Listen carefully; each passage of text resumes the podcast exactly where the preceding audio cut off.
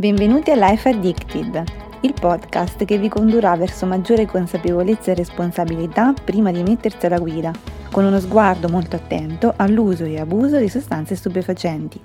Sicurezza stradale, approfondimenti, testimonianze, comportamenti responsabili, tecniche di rilevazione, studi e ricerche recenti, aggiornamenti.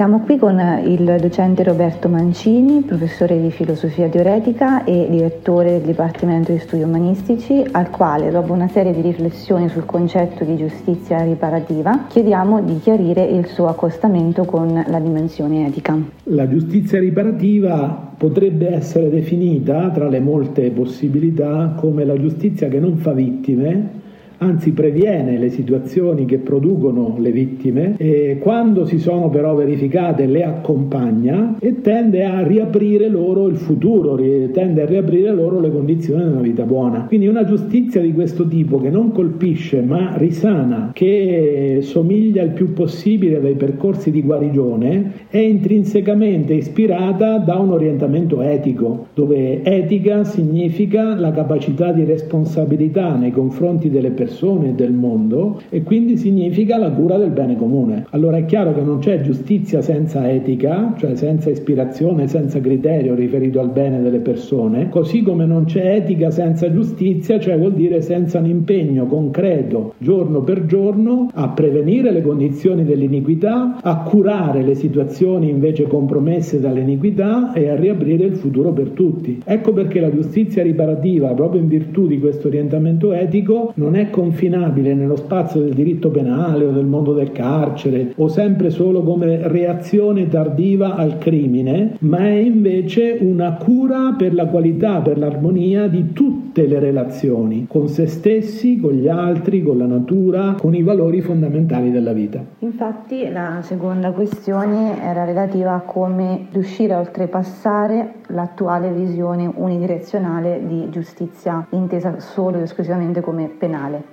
Direi che un modo, diciamo, convenzionale che a volte è stato assunto è quello di intendere la giustizia riparativa come una sorta di clemenza, di compensazione più buona, più gentile dei rigori della giustizia penale. In realtà si è diffusa la consapevolezza proprio presso gli operatori, anche nel mondo penale della giustizia, quindi giudici, giuristi, avvocati, assistenti sociali, psicologi, educatori, ecco, si è diffusa la consapevolezza del fatto che la giustizia riparativa è la giustizia stessa, è l'essenza di ogni forma di giustizia, quindi non può essere solo una compensazione marginale del, del vigente sistema della giustizia penale. Come operare questa trasformazione, che è evidentemente una trasformazione di atteggiamento complessivo e di metodo? La giustizia riparativa, prima di essere una pratica tecnica, o dicevo prima legata soltanto al mondo del diritto penale, deve maturare come una cultura, come uno sguardo sulla nostra umanità e sul nostro modo di abitare il mondo. Se diventa una cultura, allora l'attenzione e la sensibilità necessarie per la cura del bene comune, quindi per percorsi di restituzione di diritti, di riparazione dei torti e degli squilibri, di prevenzione delle dinamiche dell'iniquità, ecco questa sensibilità e questa attenzione diventerebbero, sarebbero interiorizzati nei normali stili di vita non solo delle istituzioni ma delle persone e delle comunità sociali.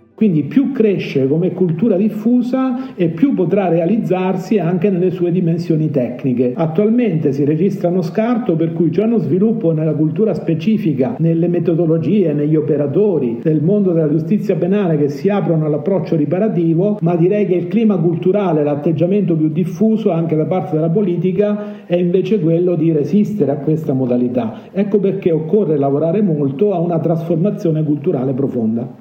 Infatti la seconda questione era relativa a come ehm, riuscire a oltrepassare l'attuale visione unidirezionale di giustizia intesa solo ed esclusivamente come penale. C'è un ruolo nella cultura che è un ruolo di ispirazione, di configurazione, di progettazione, che è il ruolo del pensiero.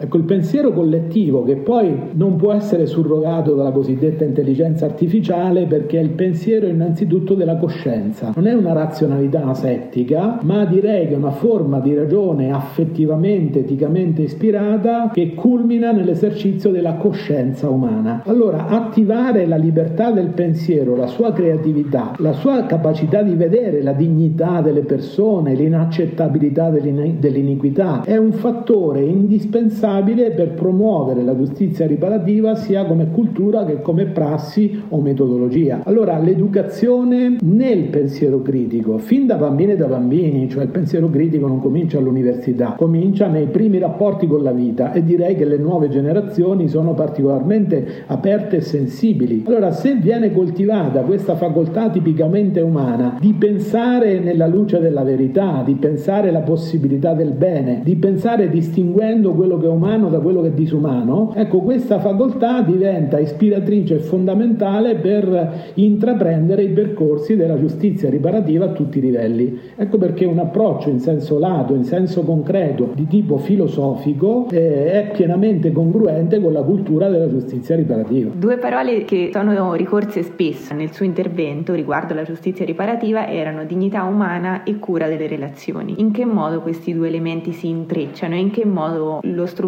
della giustizia riparativa va a valorizzarli? Direi da un lato che la dignità umana, cioè vuol dire il valore incondizionato sia del singolo ma anche della comunità umana nel suo insieme, cioè non è possibile piegare in una chiave individualistica il senso della dignità umana. Se quando dico diritto umano intendo il mio diritto, ma non vedo il diritto degli altri o non vedo la relazione con loro, è chiaro che è una prospettiva distorta. Allora la dignità umana è il valore di ciascuno, incondizionato, irriducibile, ma anche il valore della relazione con gli altri e dell'intera comunità.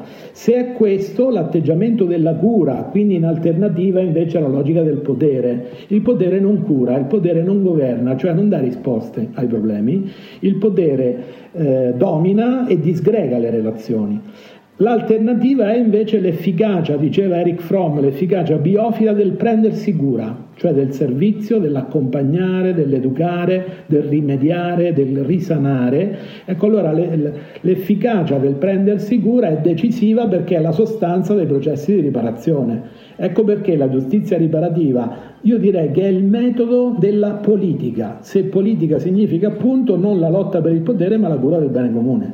Per questo insisto nel dire non riguarda solo il mondo del diritto, il mondo della giustizia penale, ma riguarda l'intero sistema delle relazioni umane, delle, persino delle relazioni col mondo naturale.